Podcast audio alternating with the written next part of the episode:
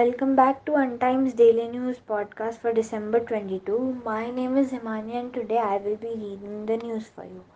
Let's start with the international news. Women university students across Afghanistan were in disbelief on Wednesday about being barred by Taliban from studying and condemned to a life of feeling like caged birds. In Kabul, home to the country's largest university, students gathered outside campuses dressed in black cloaks and tight headscarves imposed by the Taliban since they took control last year. The restrictions on women have multiplied in recent months. They are banned from most government jobs or paid a pittance to stay at home, not authorized to travel alone outside their city, and are excluded from parks and gardens.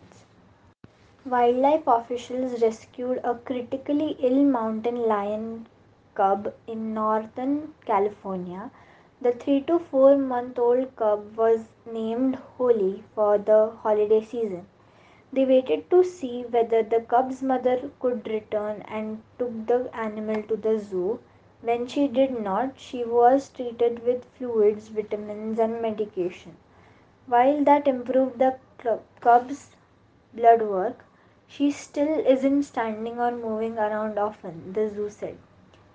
The goal is to treat the cub and release her into wildlife.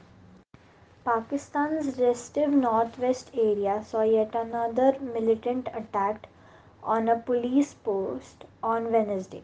The militants, armed with heavy artillery, attacked the police post in Achine area of Peshawar. No casualties have been reported. The incident comes just a day after dozens of armed militants stormed a police station in South Waziristan district of KPK province.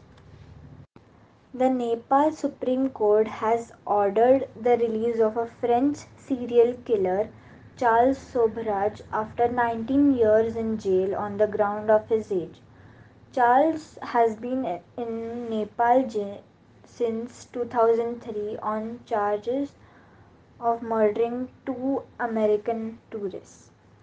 The number of COVID-19 cases registered in the US since the start of the pandemic in early 2020 exceeded a staggering 100 million, Johns Hopkins University has said, amid a sharp spike in caseloads globally.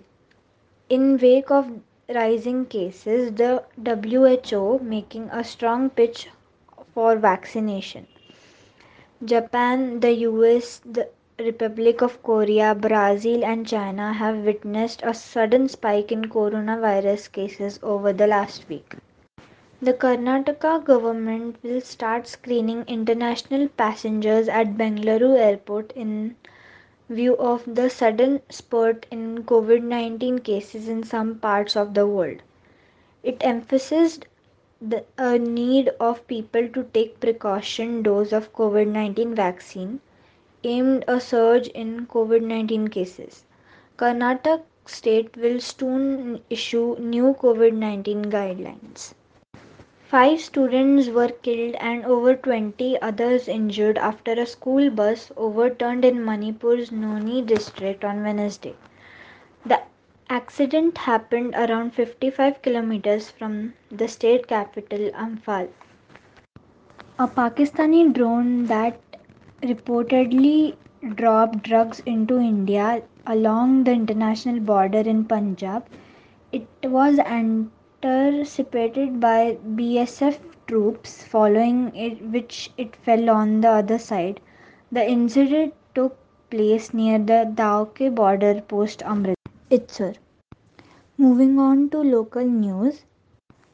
In the Sinhagad Road area of Pune, 2 youths who went to buy sweets at the sweet mart shop attacked the owner with a pistol for not giving free kaju katli. In this case, the police informed on Wednesday, 21st December, that the 2 accused had been traced and arrested.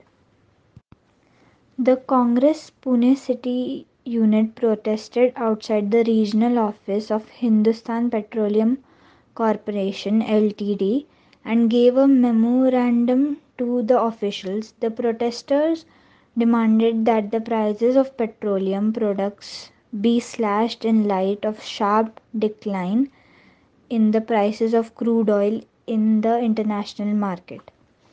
This brings us to the end of today's podcast. Thanks for tuning in. See you tomorrow.